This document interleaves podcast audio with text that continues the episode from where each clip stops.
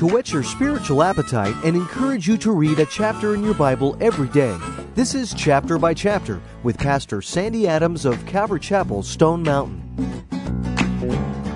In Acts chapter 3, Peter and John bump into a beggar who asks for a handout.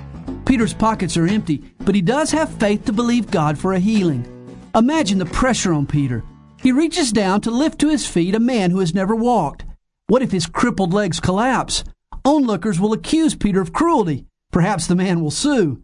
But I'm not sure any of the concerns that would have flooded my mind were contemplated by Peter. God had given him the gift of faith. The man walks, he leaps for joy. Next time you need a miracle, pray not only for your miracle, but for faith to believe. Ironically, the church today has loads of what Peter lacked, but we lack what Peter had. We have money, but few miracles. Lord, strengthen our faith. God has ulterior motives behind his miracles. Miracles attract attention and provide his servants an opportunity to preach. Peter seizes the opportunity, but unlike many of today's miracle workers, Peter doesn't linger in the limelight.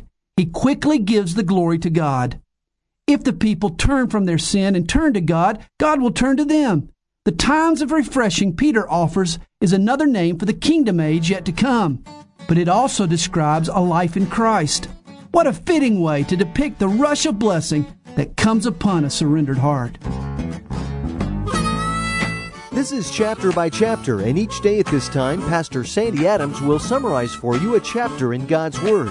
For a complete tape study of today's chapter, you can call us at 8777 by chap. That's 8777 BYCHAP. If you would like to listen again to today's chapter, visit our website at calvarychapelstonemountain.com. Thanks for listening.